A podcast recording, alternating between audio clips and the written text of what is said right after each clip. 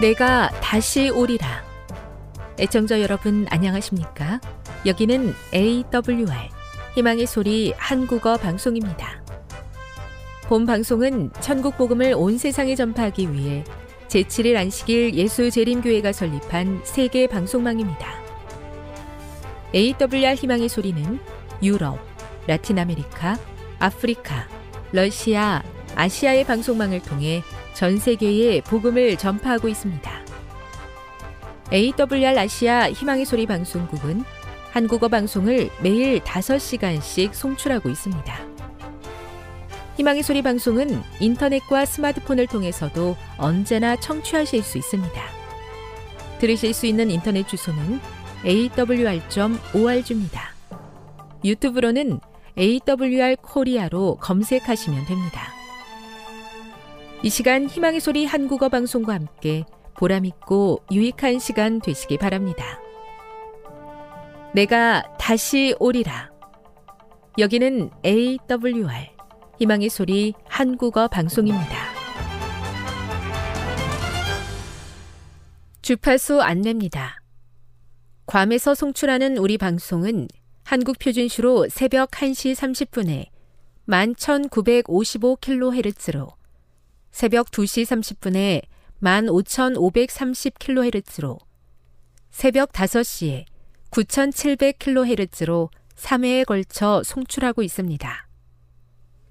스리랑카에서 송출하는 우리 방송은 한국 표준시로 새벽 4시에 9,765kHz로 우즈베키스탄에서는 밤 9시에 15,530kHz로 타지키스탄에서는 밤 9시에 15,515kHz로 각각 1시간씩 방송하고 있습니다.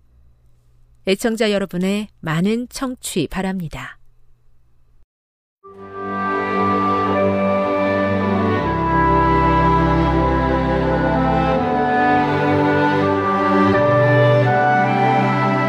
읽어주는 교과 넷째 날 10월 25일 수요일 아브라함의 선교 창세기 19장 1에서 29절을 읽어보라. 아브라함의 돌봄, 사랑, 기도의 정신의 결과는 무엇인가? 롯이 소돔 성문에 앉아 있었다는 본문은 소돔 성에서 롯의 위치에 대해 흥미로운 사실을 알려준다. 성문에 앉는 것은 관리, 재판관, 왕이 가진 특권이었기 때문에 롯은 그 도시에서 중요한 인물, 즉 공직자였다는 것을 알 수 있다. 창세기 19장은 18장의 아브라함과 천사들의 이야기와 거의 유사하다. 아브라함과 롯은 각각 성문이나 입구에 앉아 있었고 나그네를 초대하여 자신들의 거처에서 쉬게 했으며 방문객들을 위해 음식을 준비했다. 롯은 결점이 있었음에도 여전히 좋은 몇 가지 자질을 갖고 있었던 것 같다. 여호와께서 하늘 곧 여호와께로부터 유황과 불을 소돔과 고모라에 비같이 내리사 그 성들과 온 들과 성에 거주하는 모든 백성과 땅에 난 것을 다 엎어 멸하셨더라. 창세기 19장 24, 25절. 그 당시 소돔과 고모라에 얼마나 많은 사람들이 살고 있었는지 알 수 없지만 수많은 사람 중에서 도시를 빠져나온 것은 4명이었고 구원받은 것은 3명이었다. 홍수 때에도 마찬가지이다. 당시 얼마나 많은 사람이 살고 있었는지 알 수 없지만 대부분은 구원을 받지 못했다. 소돔에 살던 소수의 주민만이 구원을 받았다는 것은 우리의 사역에서도 모든 사람이 구원받는 것이 아님을 시사한다. 우리는 모든 사람이 예수님을 믿고 그분의 구원의 계획에 참여하기를 원하지만 각자에게는 자유의지가 있다. 우리의 임무는 가능한 한 많은 사람들이 예수님을 선택하도록 초대하는 것이다. 우리가 선교 사업을 진행하는 동안 하나님께서 성령을 통해 우리를 도우시지만 그분은 결코 개인의 의지에 거슬러서 일하시지 않는다. 우리가 선교를 위해 어떤 일을 하거나 아무리 많이 기도하더라도 구원은 결국 각 개인의 선택과 자유의지에 달려 있다. 교훈입니다. 선교를 위해 기도하고 마음을 다한다 해도 모두 구원을 얻는 것은 아니다. 성령께서 도우시지만 강제하지 않으시기에 구원은 개인의 선택에 달려 있다. 묵상. 당신이 선교를 위해 노력한 것과 그 결과에 대해서 기도하며 생각해 보십시오. 적용. 어떻게 하면 선교를 할 때 원하는 결과를 얻지 못할지라도 낙심하지 않을 수 있겠습니까? 영감의 교훈입니다. 전도 결과에 실망하지 말라. 새로 전도를 시작한 곳에는 반드시 참을성 있게 인내함으로 견디어야 한다. 조그맣게 시작한 사업에 대해서 실망하지 말라. 아주 하찮게 보이는 사업이 가장 큰 결과를 내는 예가 많다. 개인적인 감화는 힘이 된다.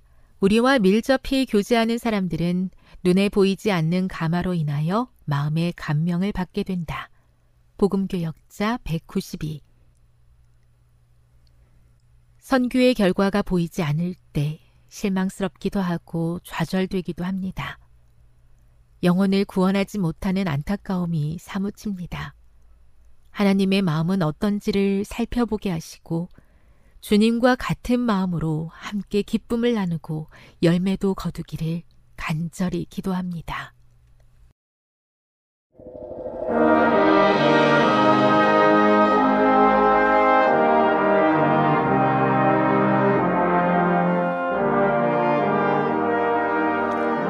시청자 여러분 안녕하십니까? 하나님의 말씀으로 은혜를 나누는 귀한 시간입니다. 오늘은 요한복음 6장 1절로 11절의 말씀을 중심으로 우리의 원대로 주시다 이런 제목으로 여러분들을 찾아왔습니다. 먼저 하나님의 말씀을 읽도록 하겠습니다. 그 후에 예수께서 갈릴리 바다 곧 디베랴 바다 건너편으로 가심에 큰 무리가 따르니 이는 병인들에게 행하시는 표적을 봄이라라. 예수께서 산에 오르사 제자들과 함께 거기 앉으시니 마침 유대인의 명절인 유월절이 가까운지라 예수께서 눈을 들어 큰 무리가 자기에게로 오는 것을 보시고 빌립에게 이르시되 우리가 어디서 떡을 사서 이 사람들로 먹게 하겠느냐 하시니 이렇게 말씀하심은 친히 어떻게 하실 것을 아시고 빌립을 시험코자 하심이라. 빌립이 대답하되 각 사람으로 조금씩 받게 할지라도 200데나리온의 떡이 부족하리이다. 제자 중 하나 곧 시몬 베드로의 형제 안드레가 예수께 여짜오되 여기 한 아이가 있어 보리떡 다섯 개와 물고기 두 마리를 가졌나이다. 그러나 그것이 이 많은 사람에게 얼마나 되겠삼나이까? 예수께서 가라사대 이 사람들로 앉게 하라신데 그곳에 잔디가 많은지라 사람들이 앉으니 수요가 5천쯤 되더라. 예수께서 떡을 가져 축사하신 후에 앉은 자들에게 나누어 주시고 고기도 그렇게 저희의 원대로 주시다. 제가 최근에 읽은 책 중에 산악인 어몽길 씨가 쓴 8,000m의 희망과 고독, 오직 희망만을 말하라. 이런 책이 있습니다. 우리가 잘 아는 것처럼 어몽길 씨는 히말라야에 16번 이상의 등산을 한 사람입니다. 그는 그곳에 10명의 사랑하는 동료를 묻었습니다. 히말라야 8,000m 이상 되는 고봉 16개를 오른 사람입니다. 그런데 그 어몽기 씨가 책을 통해서 유명한 한마디 말을 남겼는데요. 바로 이 말입니다. 1%의 희망으로 99%의 절망을 이기라. 오직 희망만을 말하라. 그렇습니다.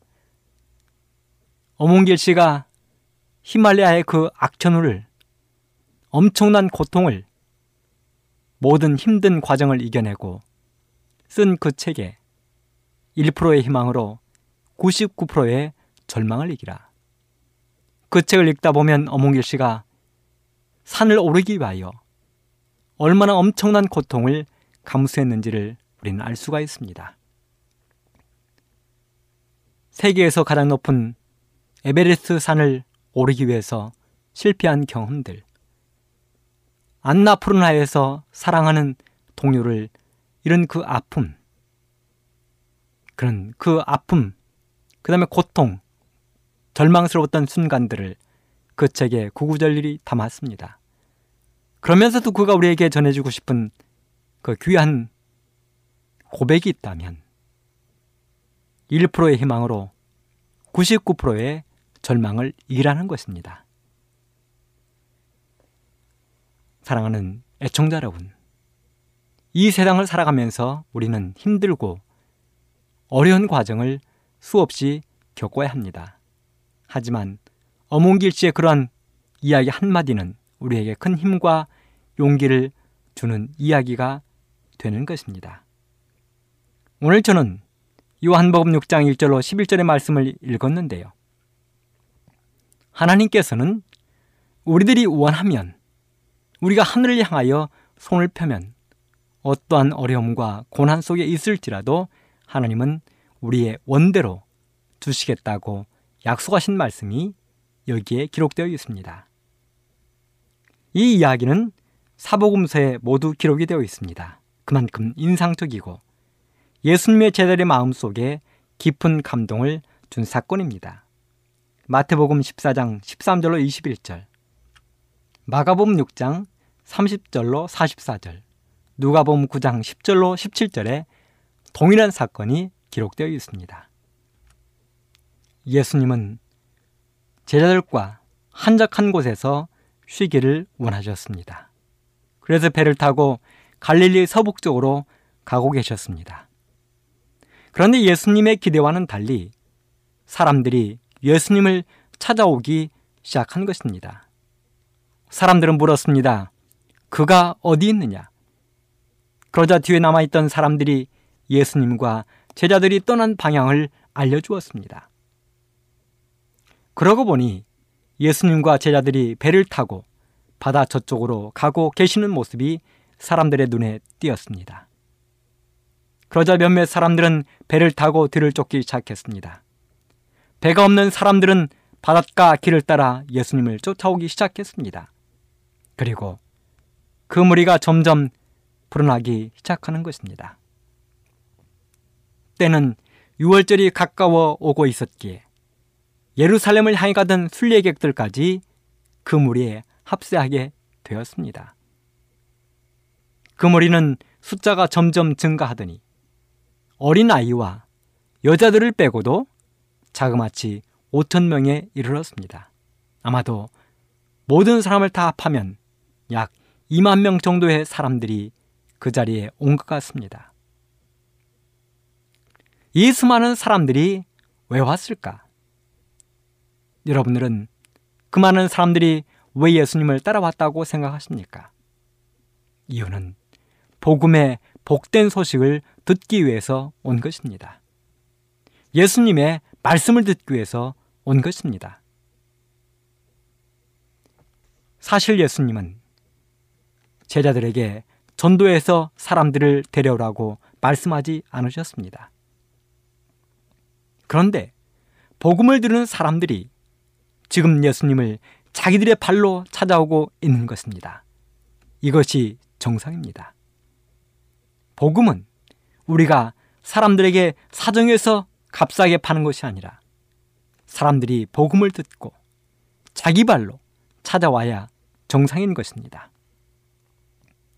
사람들이 지금 예수님을 자기 발로 찾아오고 있는 이유가 무엇입니까?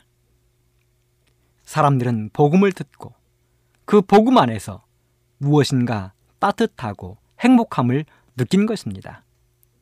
복음은 따뜻하고 행복한 것입니다. 사람들은 그동안 유대인들, 바리새인들, 사두개인들, 종교 지도자들에게서 느끼지 못한 무엇인가를 예수님의 말씀을 통하여 느낀 것입니다. 그 무엇인가는 따뜻한 사랑이요, 행복이요, 기쁨이었습니다. 왜 그렇습니까? 복음 안에는 하나님의 사랑이 있기 때문입니다. 그리고 자기들이 지금까지 이 세상에서 한 번도 경험하지 못한 병이 낫고 귀신이 떠나가는 경험이 자기들의 눈앞에서 펼쳐졌기 때문에 그렇습니다. 그래서 사람들은 도저히 복음만 듣고는 그 자리에 앉아 있을 수가 없었습니다. 그 복음 뒤에는 무엇인가 더 엄청난 하나님의 사랑과 능력이 있을 것 같았습니다. 그래서 자진하여 지금 그 복음의 주인이신 예수님을 무리지어 찾아오고 있는 것입니다. 그 무리들은 예수님이 도착할 것 같은 장소에 미리 도착해서 기다렸습니다. 그런데 너무나 피곤하신 예수님은 도저히 그곳에 갈 수가 없으셨습니다.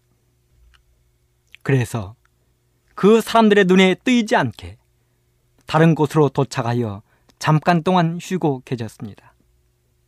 예수님은 쉬시면서도 자기를 기다리는 무리들을 바라보셨습니다. 사랑의 눈으로 바라보셨습니다. 그것이 바로 예수님의 사랑입니다. 무리는 점점 증가하고 떠날 기미는 보이지 않았습니다. 예수님의 마음에 점점 그들이 불쌍해지기 시작했습니다. 그래서 예수님은 피곤한 몸을 이끌고 그들 앞에 나오셨습니다. 그리고 모인 모든 사람들이 말씀을 편히 들을 수 있는 장소를 찾으셨습니다. 따뜻하고 포근하고 평안한 잔디밭을 찾으셨습니다. 그리고 그 다음에 예수님은 그 자리에서 해가 넘어가도록 하루 종일 오랜 시간 동안 말씀을 전하셨습니다. 예수님의 입술에서는 그들의 메마른 심령을 적셔주는 길루앗의 유향 같은 말씀이 쉼없이 흘러나왔습니다. 사람들은 배고픔도 잊었습니다. 그분의 거룩한 손의 치유는 죽어가는 자에게 기쁨과 생명을 가져다 주었습니다. 질병으로 신음하는 자에게는 평안과 건강을 가져다 주었습니다. 그래서 시대의 소망 365쪽에는 이렇게 기록하고 있습니다. 그들에게 있어 그날은 지상 천국과 같이 생각되었으므로 그들은 식사 시간이 얼마나 오래 지났는지도 까맣게 잊고 있었다. 여러분, 사람들이 얼마나 행복하고 마음이 평안하면 그들은 밥 먹는 것도 잊어버릴 수 있겠습니까? 그날은 그 사람들에게 있어서 지상 천국과 같이 생각되었다고 기록하고 있습니다. 드디어 날이 저물어 왔습니다. 해가 서쪽으로 넘어가고 어둠의 그림자가 서서히 들이오기 시작했습니다. 그렇지만 여전히 사람들은 그 자리를 떠나지 않고 있는 것입니다. 예수님마저 피곤과 시장기로 얼굴이 창백해졌습니다. 그럼에도 불구하고 몰려드는 군중들은 여전히 줄어들 기미가 보이지 않는 것입니다. 그러다가 마침내 제자들이 예수님께 간청을 했습니다. 선생님, 좀 쉬십시오. 저희들도 피곤해 미쳐버리겠습니다. 선생님이 쉬셔야 저희들도 쉴 것 아니겠습니까? 시대의 수망 365쪽은 그 부분을 이렇게 기록했습니다. 마침내 제자들은 예수께 나아가 무리들 자신들을 위하여서도 그들을 돌려보내야 하겠다고 재촉하였다. 그런데요, 시계를 보니 점심도 지나고 저녁밥 먹을 시간이 다 된 것입니다. 만일 사람들을 이대로 돌려보내다가는 가다가 지쳐 쓰러질 사람도 발생할 수 있었습니다. 그들이 말씀을 들을 때는 미처 몰랐는데 이제 집회를 마치고 일어서려는데 드디어 피곤이 몰려오기 시작한 것입니다. 시대의 소망은 계속하여 이렇게 기록했습니다. 사람들은 피곤하고 힘이 없었다. 그 중에는 팔에 갓난 아이를 아는 어머니와 그 치맛자락에 매달리는 어린이들이 있었다. 많은 사람들이 몇 시간 동안을 서 있었다. 그들은 그리스의 말씀에 너무 큰 흥미를 가졌으므로 앉을 생각조차도 하지 않았으며 군중이 너무 많았으므로 피차에 짓밟힐 위험이 있었다. 애청자 여러분, 그 자리에 온 사람들 가운데 팔에 갓난 아이를 아는 어머니와 그 치맛자락에 매달려서 예수님의 말씀을 들은 많은 어린아이들이 있었다는 것입니다. 많은 사람들이 몇 시간 동안을 서서 말씀을 들었다는 것입니다. 말씀이 너무 흥미스러워서 그들은 자기들의 피곤한 것조차 잊었다는 것입니다. 앉을 생각조차 하지 않았다는 것입니다. 하루 종일 어린 자녀를 안고 말씀을 들은 엄마들. 하루 종일 엄마의 치맛자락에 매달려 말씀을 들은 어린이들. 하루 종일 서서 말씀을 들은 사람들. 그들은 모두 지금 너무 피곤한 것입니다. 배고픔과 피곤이 원료와 도저히 움직일 수 없는 상황에 이른 것입니다. 그런데 그들을 바라보는 예수님의 심정을 시대 소망은 계속하여 이렇게 적고 있습니다. 그들은 집에서 멀리 떠나 있었고 밤은 가까웠다.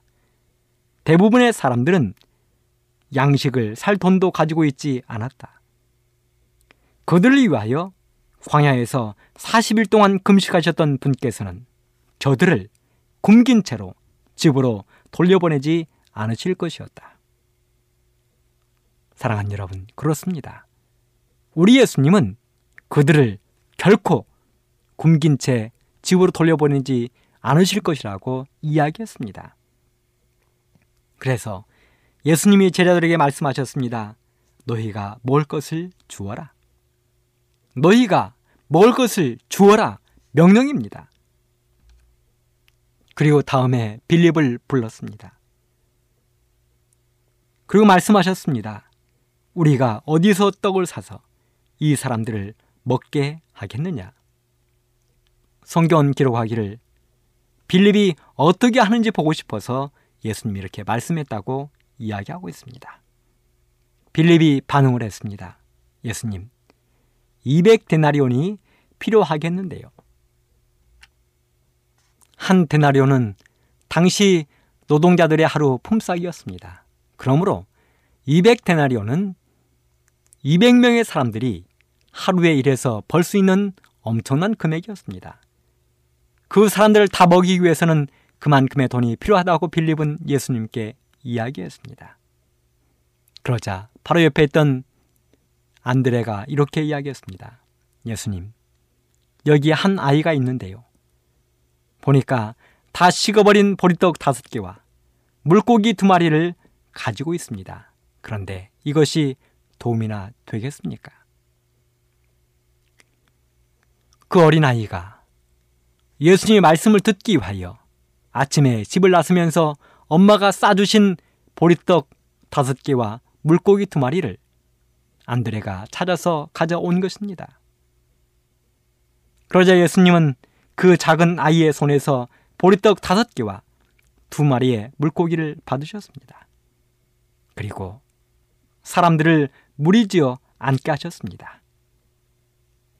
다음에 제자들을 앞으로 오게 하고 예수님은 하늘을 향하여 두 손을 두셨습니다.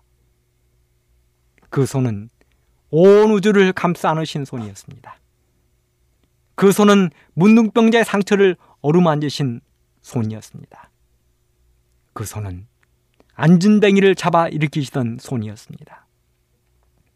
그 손은 소경의 눈에 진흙을 바르시고 눈을 띄워주시던 손이었습니다. 그 손은 풍랑 일던 바다를 향하여 잠잠하라, 고요하라고 외치던 손이었습니다. 그 손은 죽은 소녀를 잡아 일으켜 세우던 손이었고, 그 손은 우리를 구원하기 위하여 십자가에 못 박히실 손이었습니다. 그 손은 마지막 날 우리의 눈에서 모든 눈물을 씻겨주실 아름다운 손이었습니다. 예수님은 그 손을 하늘을 향하여 드셨습니다. 예수님이 하늘을 향하여 손을 들자 모든 사람의 눈이 주목했습니다.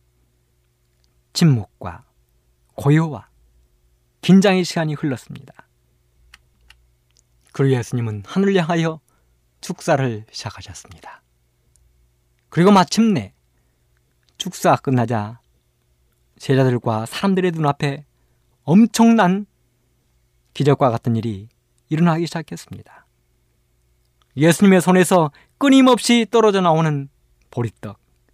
마치 설날 가래떡 기계에서 가래떡 나오듯이 끊임없이, 끊임없이, 계속하여 한 손은 보리떡 기계가 되고 한 손은 가위가 되어서 떡이 넘치도록 나오는 것입니다. 예수님의 손에서 끊임없이 나오는 물고기. 한 손은 그물이 되고 한 손은 물고기를 잡는 손이 되어 끊임없이 물고기가 나오는 것입니다. 성경은 이렇게 기록했습니다. 요한복음 6장 11절.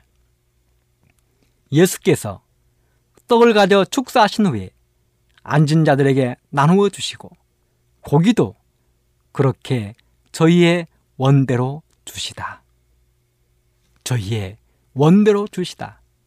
사람들이 원하는 만큼을 예수님은 주셨다는 것입니다. 요구하는 대로 주셨다는 것입니다.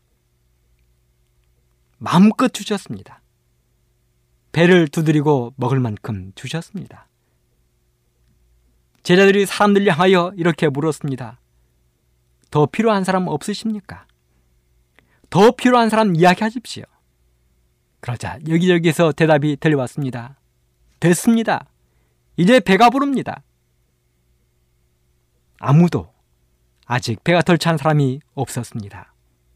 휴대 소망은 그 부분을 이렇게 기록했습니다. 369쪽에 양식은 예수의 수중에서 증가하였고 생명의 떡이 되시는 그리스도께 내민 제자들의 손들은 결코 비지 않았다. 이 작은 상점은 모든 사람을 먹이기에 충분하였다. 사람들의 요구가 공급된 후에 남은 부스러기를 거두어 드렸으며 그리스도와 제자들은 다 함께 하늘이 공급하신 그 귀중한 양식을 먹었다. 여기 보면 모든 사람들이 충분히 먹고 남았다고 그랬습니다. 오히려 사람들의 모든 것들을 다 채워준 이후에 남은 부스러기를 거두어 드렸다고 이야기했습니다. 그렇게 사람들을 다 배불리 먹이신 예수님과 제자들은 그 다음에 마지막으로 하늘이 공급하신 양식을 먹었다고 이야기하고 있습니다. 사랑하는 애청자 여러분, 우리는 이 이야기에서 우리가 예수님께 원대로 받기 위하여 배울 몇 가지의 교훈이 있습니다. 첫째는 예수님을 만나기 위해서는 빈들로 나아가라는 것입니다. 사람들은 예수님을 만나기 위하여 빈들로 찾아왔습니다. 마태복음 14장 13절에 보면 예수께서 들으시고 배를 타고 떠나사 따로 빈들에 가시니 무리가 듣고 여러 골로부터 걸어서 쫓아간지라 하고 말씀하고 있습니다. 사람들은 예수님을 만나기 위해서 빈들로 나와왔습니다. 빈들은 고독한 곳입니다. 황폐한 땅입니다. 호젓한 곳입니다. 버림받은 땅입니다. 그런데 이 광야는 구속의 역사에서 매우 중요한 장소로 등장합니다. 광야는 은신처입니다. 다윗은 사울에게 10년을 쫓기며 광야에서 은신처를 찾았습니다. 광야는 훈련의 장소입니다. 모세는 미디안 광야에서 40년을 지내며 훈련을 받았습니다. 사도 바울은 아라비아 사막에서 3년을 훈련했습니다. 친여자 요한은 광야에서 메뚜기와 석청을 먹으며 생활했습니다. 예수님은 광야에서 40일을 금식하며 사역을 준비하셨습니다. 이스라엘 백성들은 광야에서 40년 동안 가나안 땅에 들어가는 훈련을 받았습니다. 광야는 하나님을 만나는 곳입니다. 모세가 호렙산 떨기나무에서 하나님을 만났습니다. 바울이 아라비아 광야에서 하나님을 만났습니다. 야곱은 베델 광야에서 하나님을 만났습니다. 광야는 하나님과 은밀한 대화를 나누기에 한없이 좋은 것입니다. 그러기에 우리 사랑하는 애청자 여러분들도 예수님이 계시는 한적한 곳을 찾아가시게 되기를 간절히 바랍니다. 복잡하고 분주한 곳, 사람들이 떠드는 곳, 이런 곳들은 예수님을 만나기에 적합한 장소가 아닙니다. 모세와 바울과 친자 요한과 이스라엘 백성들이 호젓한 광야에서 아니 어쩌면 메마른 광야에서 예수님의 말씀을 들었던 것처럼 우리들도 하나님과 은밀한 대화를 나누기에 편리한 곳을 찾아 나아가게 되기를 간절히 바랍니다.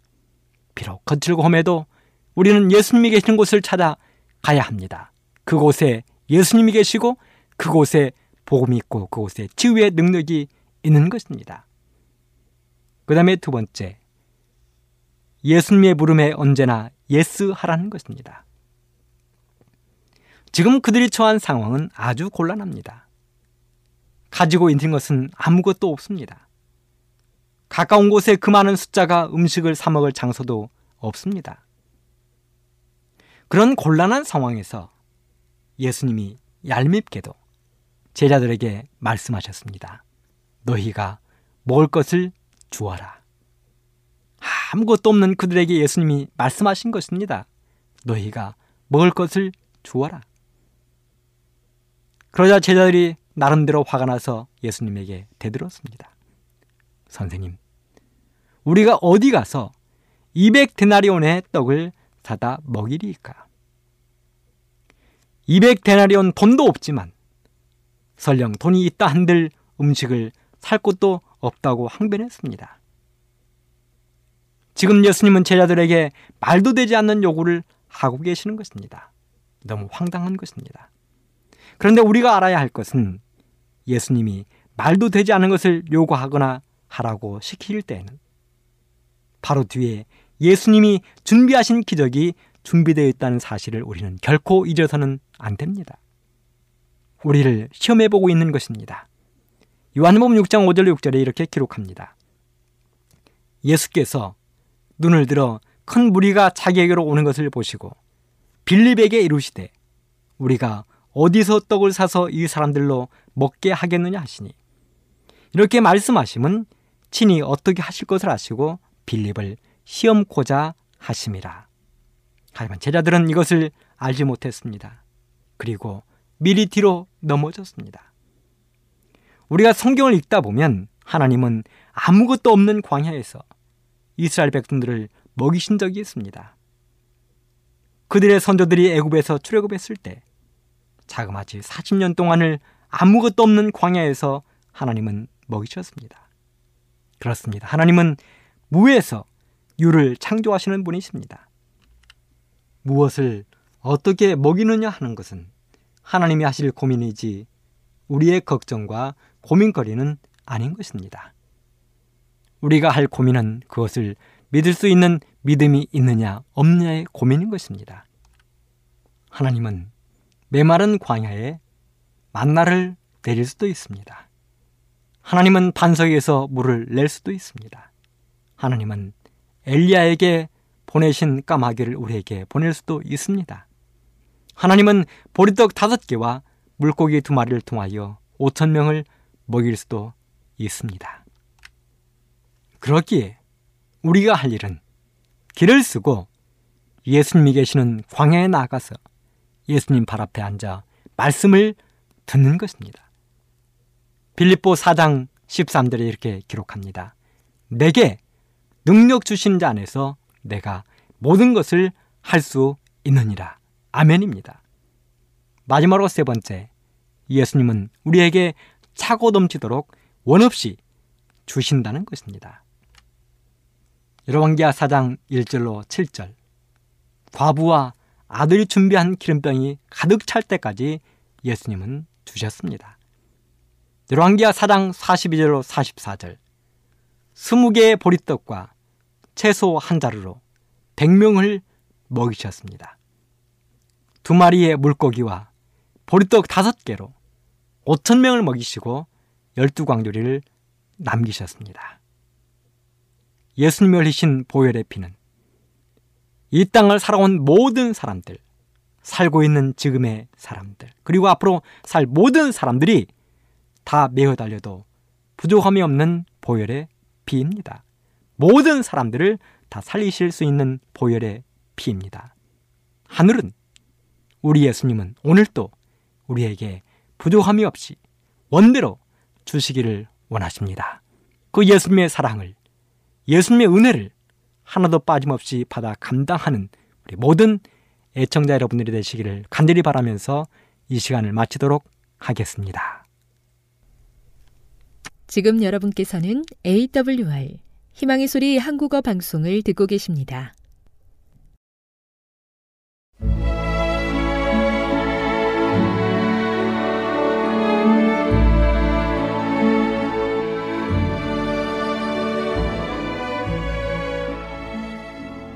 애청자 여러분 안녕하십니까? 명상의 오솔길의 유병숙입니다.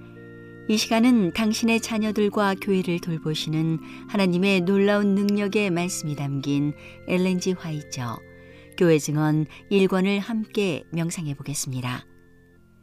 생명 보험 사탄은 외관상으로 아무런 손해를 주지 않을 듯이 보이지만 사실은 잘 짜여진 위험한 그물들을 많이 가지고 있다. 그는 그것들을 가지고 하나님의 백성의 마음을 사로잡기 위하여 교묘하게 준비하고 있다. 하나님의 백성으로 세상과 세상에 있는 것을 사랑하도록 하고자 끊임없이 생겨나는 쾌락적 유흥과 오락, 골상학 강의와 수없이 많은 종류의 사업이 존재한다. 세상과의 이런 연합으로 말미암아 믿음은 약화되고 현대 진리의 사업에 투자되어야 할 자금이 원수의 수중으로 넘어간다.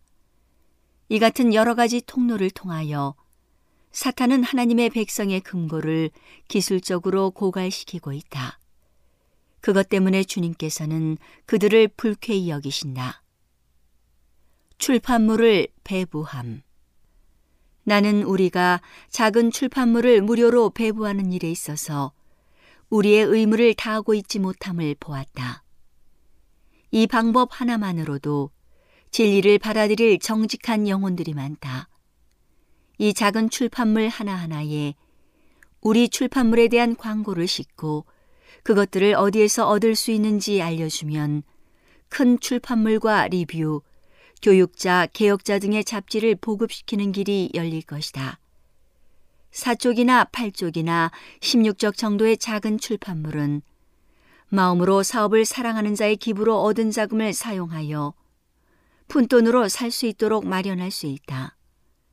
친구에게 편지할 때 그대는 우표를 더 붙이지 않을지라도 그런 출판물 한두 개를 동봉할 수 있을 것이다. 차 안에서 배에서 혹은 역에서 들을 귀가 있는 것처럼 보이는 사람들을 만날 때 그대는 그들에게 작은 출판물을 전해줄 수 있다. 이 작은 인쇄물은 오늘날 가을 낙엽처럼 아무렇게나 뿌려질 것이 아니고 그 가치를 높이 평가할 자에게 신중하고 자유롭게 전해져야 한다. 그렇게 함으로 우리의 출판물과 출판소는 매우 좋은 결과를 초래할 수 있는 방법으로 광고될 것이다. 건강 개혁자 사람들은 지식의 부족으로 죽어가고 있다. 사도는 너희 믿음의 덕을, 덕의 지식을 공급하라고 말한다. 복음 신앙을 받아들인 후 우리가 해야 할 첫째 일은 덕스럽고 순결한 원칙을 더하고 참 지식을 받아들이기 위하여 정신과 마음을 깨끗하게 하고자 노력하는 일이다. 거의 온갖 종류의 질병이 사람들을 엄습하고 있지만 그들은 구제받는 수단과 질병을 피하기 위하여 취할 태도에 대하여 무지한 상태에 머물러 있기를 좋아하는 것 같다. 건강기관을 설립할 때 하나님의 계획은 그 기관을 방문하는 비교적 소수의 사람에게 그 지식이 전달될 뿐만 아니라 많은 사람에게 가정치료로 가르쳐지도록 하는 것이었다. 건강개혁자는 사람들에게 비춰줘야 할 빛을 전하는 매개체이다. 그것은 우리나라에서 가장 좋은 건강 잡지가 되어야 한다. 그것은 일반 사람의 필요에 적합한 것이 되어 모든 적절한 질문에 대답해주고 생명의 법칙에 속한 첫째 원칙과 그 원칙에 순종함으로 건강을 보존하는 방법을 충분히 설명해 주는 것이어야 한다. 그런 잡지의 출판에서 언제나 유의해야 할 큰 목적은 고통받는 하나님의 백성의 유익을 위한 것이어야 한다. 일반 사람들, 특히 너무 가난해서 그 건강기관에 올 수 없는 사람들은 건강개혁자 잡지를 통하여 접촉되고 교훈을 받아야 한다. 건강기관 1865년 12월 25일에 받은 이상에서 나는 건강개혁이 큰 사업이며 현대 진리와 밀접히 관련되어 있다는 것과 제7일 안식일 예수 재림 교인은 환자가 그들의 질병을 치료받고 또한 질병을 예방하기 위하여 스스로를 돌보는 방법을 배울 수 있는 요양원을 가져야 한다는 것을 보았다. 나는 우리 백성이 이 문제에 있어서 무관심하지 않아야 하고 우리 중에 있는 부자가 종교적 신조에 관한 그들의 견해에 동조받기보다는 오히려 반대를 받게 될 국가의 인기 있는 수치료 기관을 찾아가도록 방임되어서는 안 될 것을 보았다. 질병으로 쇠약해진 사람은 육체적 힘이 부족해서 뿐만 아니라 정신적, 도덕적 힘도 부족해서 고통을 받는다. 그러므로 고통 중에 있는 양심적인 안식일 준수자가 그들의 믿음을 타협하고 신앙 고백에 욕을 돌리지는 않을까 끊임없이 조심해야 할 필요를 느끼는 곳에서는 새 천사의 기별과 관련된 진리에 동조하는 의사와 경영자로 이루어진 기관에서만큼 많은 유익을 얻을 수 없다.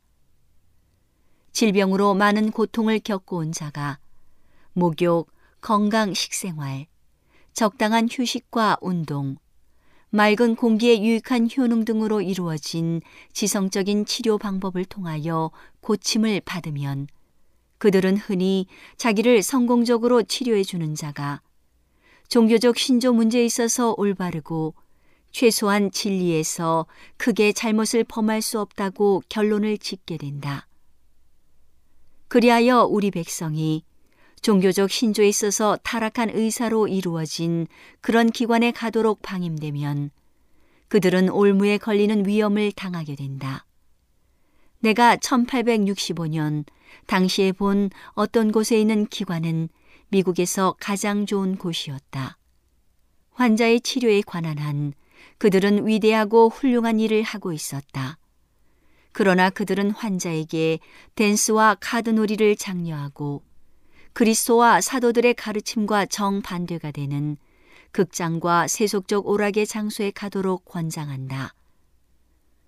오늘은 당신의 자녀들과 교회를 돌보시는 하나님의 놀라운 능력의 말씀이 담긴 엘렌지 화이처 교회 증언 1권을 함께 명상해 보았습니다. 명상의 오솔길이었습니다.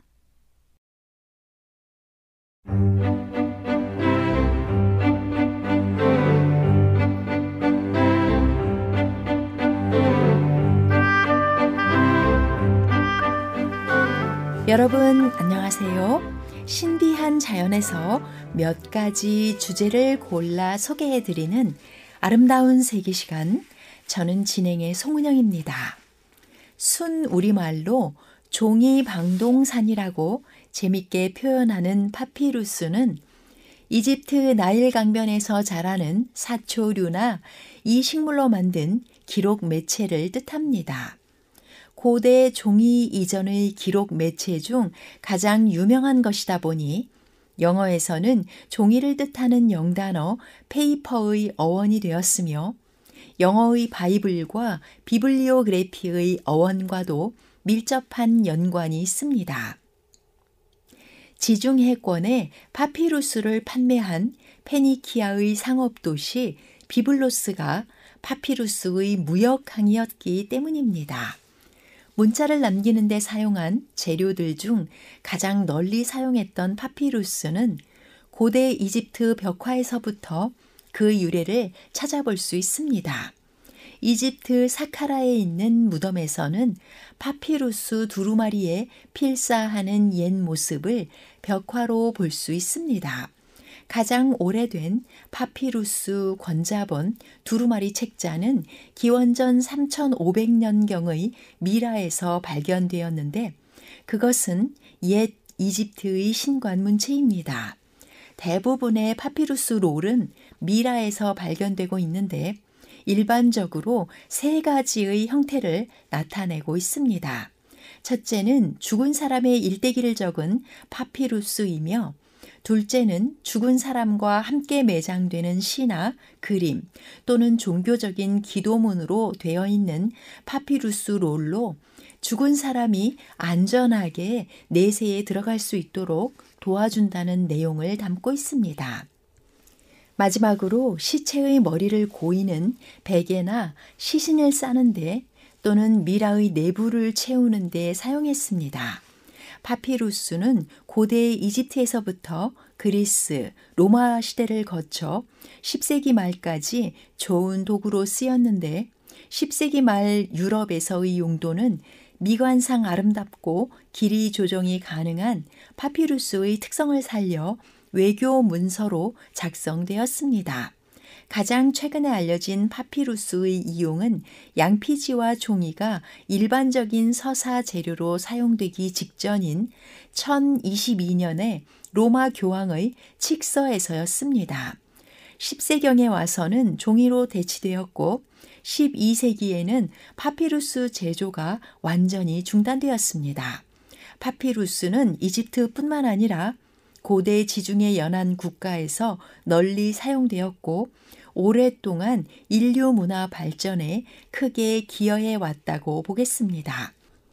이렇게 고대 이집트에서는 파피루스의 줄기를 이용해 종이와 비스무리한 물질을 만들어 문서를 기록하는 용도로 썼습니다. 만들 때 겉껍질은 사용하지 않고 줄기 속의 부드러운 부분을 얇게 찢어 악교를 바른 뒤 가로로 쭉 한번 세로로 다시 한번 겹쳐 무거운 것으로 눌러 건조시켰습니다. 그래서 삼배 같은 느낌의 무늬가 생기게 되었습니다. 보통 20여 장의 사각형 파피루스를 하나로 이어 두루마리로 만들어 썼으며 점토판이나 양피지에 비해 내구성이 약했지만 양피지에 비하면 재료를 구하기 쉽고 가격이 쌌으며 점토판에 비해 무게가 가벼워서 문서를 대량으로 기록하는 데 적합하게 애용되었습니다. 내구성이 약하다고는 하지만 꽤나 오랜 세월을 버틸 수 있었으며 화학 물질에도 강하기 때문에 수많은 고대 이집트 문헌들이 현재도 전해지고 있습니다. 중국에서 제지법이 전해지기 전까지 유럽에서도 양피지와 함께 문서 기록 용도로 썼습니다. 흔히 이슬람이 이집트를 점령한 이후 파피루스의 수출을 막아서 글을 쓸 수 없게 되었다는 통설이 돌지만 이탈리아나 남프랑스 등 이슬람과 교류가 지속되었던 지중해 연안 지방에서는 여전히 파피루스를 사용했고 심지어는 재배했다는 기록도 남아 있습니다. 레오나르도 다빈치나 갈릴레오 갈릴레이처럼 유명인의 저작물 원본도 파피루스에 기록한 것이 있습니다. 이후 탈라스 전투에서 포로가 된 당나라 제지업자 출신 병사들에 의해 제지법이 이슬람 세계로 넘어오고 12세기부터는 생산이 완전히 중단된 것이 제지법이 확산되면서부터였으며 특히 유럽은 13세기 이후로는 이슬람 쪽으로 종이를 수출할 정도로 역전의 상황이 되었습니다. 고대 이집트의 문맹률은 90%를 상회했기 때문에 이집트인들은 파피루스를 문자 기록 용도로만 사용하기 위해 대량 재배한 것은 아니고 주 목적은 식용이었습니다. 파피루스는 섬유질이 많지만 의외로 단맛이 나서 구워 먹거나 생으로 먹기도 했습니다. 딱딱한 겉껍질을 먹은 것이 아니라 내부 섬유질을 먹었는데 그야말로 버릴 것이 없는 식물이었다고 하겠습니다. 파피루스는 이집트를 상징하는 식물이라 할 수 있지만 아스완 댐의 준공 이후 나일강의 습지가 파괴되면서 야생 파피루스의 개체수가 상당히 줄어들었다고 합니다. 갈대 배를 만들 때 파피루스를 엮어 사용하기도 했으며 예상되는 것처럼 슬리퍼나 모자를 비롯한 공예품 등에도 사용되었고 카페트나 매트 등을 제작할 때에도 쓰였습니다. 양피지는 기원전 2세기경 소아시아 페르가몬의 에우메네스 왕 2세가 페르가몬에 도서관을 건립하고 도서관 발전을 위해 많은 노력을 기울이자 이집트의 톨레미 왕이 그들의 알렉산드리아 도서관보다 발전하는 것을 염려해서 그 당시 널리 쓰였던 서사 재료인 파피루스 수출을 금지했습니다. 그래서 페르가몬에서는 파피루스의 대용으로 양피지를 개발하게 되었습니다. 이집트와 팔레스타인 지방에서는 양피지가 개발되기 수백 년 전에도 가죽을 서사 재료로 사용해 왔으며 페르시아와 아시아에서도 오래전부터 가죽을 써왔지만 페르가몬에서 가죽 제조법을 개량하고 발전시키므로 더욱더 널리 사용하게 되었습니다. 양피지는 기원전 500년경에 최초로 사용되었으며 3, 4세기에는 양피지 가공 기술이 매우 발달했습니다. 4세기에는 양피지가 유럽의 서사 재료를 독점하게 되었으며 8세기부터는 양피지의 수요가 생산보다 많아짐에 따라 점차로 가격이 오르게 되어 옛날 문서의 내용을 지우고 그 위에 다시 쓰는 이중사본이 성행했습니다. 13세기에는 양피지가 유럽에 있어서 보편적인 서사 재료로 사용되었으며 13세기, 14세기에 만들어진 579장으로 된 양피지 성서 사본이 대형 박물관에 소장되어 있습니다. 15세기에는 기증도서나 달력, 성경 등에 널리 양피지가 쓰였습니다. 후에 종이가 중국에서 전래됨에 따라 양피지는 책 제본이나 장식에 주로 쓰였습니다. 양피지의 일반적인 제조 과정은 우선 가죽을 씻고 나서 석회로 소독하고 털을 깎은 후 넓은 뜻으로 불필요한 성분을 제거하고 유제를 흡수시켜 사용하기 편리한 상태로 만드는 조작인 무두질을 하고 다시 씻은 후에 가죽을 늘리고 다시 무두질을 한 다음 석회 가루를 뿌리고 경석으로 광택을 내어 만들었습니다. 파피루스는 값싸고 풍부한 데 비해 양피지는 비싸고 재료도 한정되었습니다. 하지만 양피지는 파피루스 최대의 결점인 비교적 약한 내구성을 해결해 주었습니다. 그리고 양피지는 파피루스의 두루마리형에서 사용하기 편리한 현대 도서와 같은 책자 모양으로 철해진 코덱스형으로 전환시키는데 결정적인 계기를 마련해 주었습니다. 시편 119편 130절에는 주의 말씀을 열면 빛이 비치어 우둔한 사람들을 깨닫게 하나이다 라고 기록합니다. 어떤 형태든지 주님의 말씀을 열어 묵상함으로 영생에 이르는 지식을 더 깊게 하시기를 바랍니다. 아름다운 색이었습니다. 안녕히 계십시오.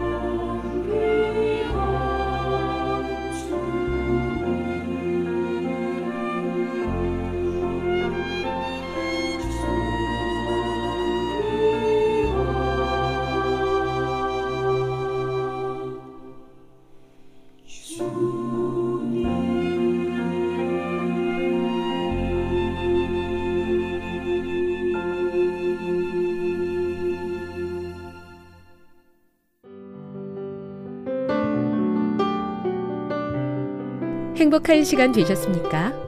지금까지 여러분께서는 AWR 희망의 소리 한국어 방송을 청취하셨습니다. 방송을 청취하시고 문의를 원하시는 분은 우편번호 02461 대한민국 서울시 동대문구 이문로 1길 11 희망의 소리 방송부 앞으로 편지나 엽서를 보내주시거나 지역번호 02-3299-5296에서 8번으로 전화 주시기 바랍니다. 지금까지 함께 해주신 애청자 여러분들께 감사드립니다. 애청자 여러분, 다음 이 시간까지 하나님 안에서 늘 평안하십시오. 감사합니다. 내가 다시 오리라. 여기는 AWR 희망의 소리 한국어 방송입니다.